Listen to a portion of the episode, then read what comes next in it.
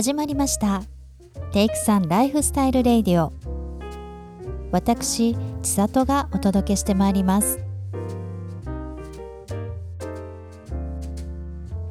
このラジオを聴いてくださっている皆さん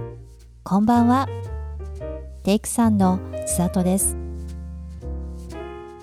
先日とある番組でオリエント急行に乗る旅なるものを放映していました。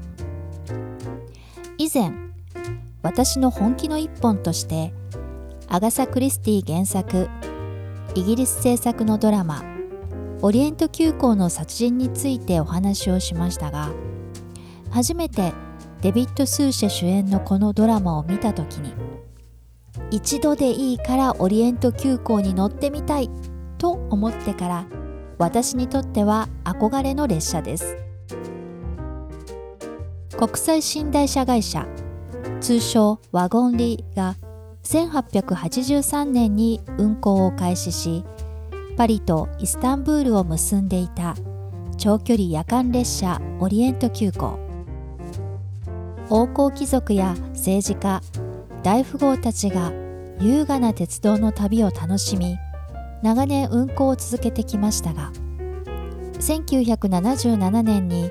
ワゴンリーが寝台車の営業から撤退しパリ・イスタンブール間の直通列車は廃止になります。ですが5年後の1982年にVenice Simplon-Orient-Express VSOE として復活を遂げました。ただ VSOE の運行経路はオリジナルのオリエント急行の時とは違ってロンドンおよびパリベネチアという経路になっています。ロンドンビクトリア駅からフォークストンへ走った後ユーロトンネルシャトルでカレービル駅へ。ここからはワゴンリー編成の車両に乗り換えてカレーを出発した後はパリチューリッヒなどを経てベネチアへと向かいます。この大陸側を走る列車は元ワゴンリ車の寝台車プルマン車食堂車などで編成されていて当時の豪華な空間を満喫できるようなんです。そんな車両で旅する様子を大好きな声優ナレーターの久保田仁さんがナビゲーションするという私にとってはたまらなく贅沢な番組を見ました。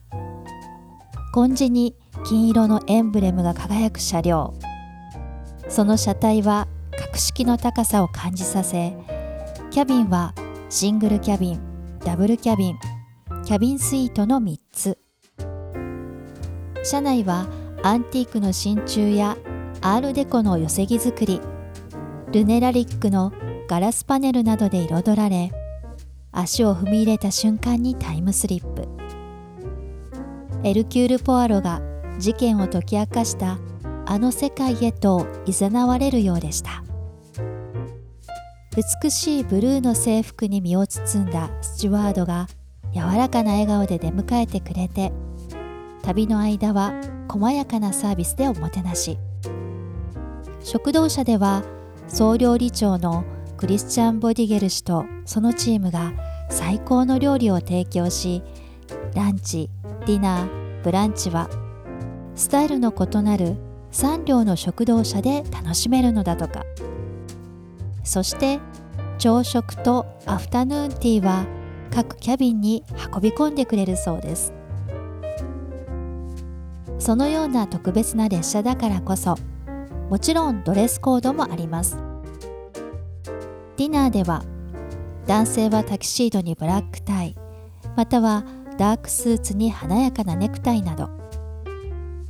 女性はイブニングドレスもしくはドレッシーなワンピースなどとされていてジーンズやトレーナージャージスニーカーサンダルスリッパは夜間日中問わず NG とありました。そこはやはり乗客も心得ていて皆さんとても素敵な装い。優美な場所に身を置くときは私たち自身もその空間にマッチした装いが必要だということをきちんと分かっているんですよね。カジュアルな場所ではデニムやラフなシャツでもいいけれどラグジュアリーな場所においては皆がドレスアップして訪れることは周りの方たちやそこで働く人たちへのエチケットの一つだと改めて思いました。でも緊張はせずリラックスして会話はフランクに。これから行く目的地の話でもいい。最近行ったコンサートや美術館での出来事でもいい。お気に入りの本の情報を交換したり美味しかったレストランの思い出話も素敵かも。上質な空間で過ごす時は身だしなみを整えてドレスアップをし気持ちを作るということ。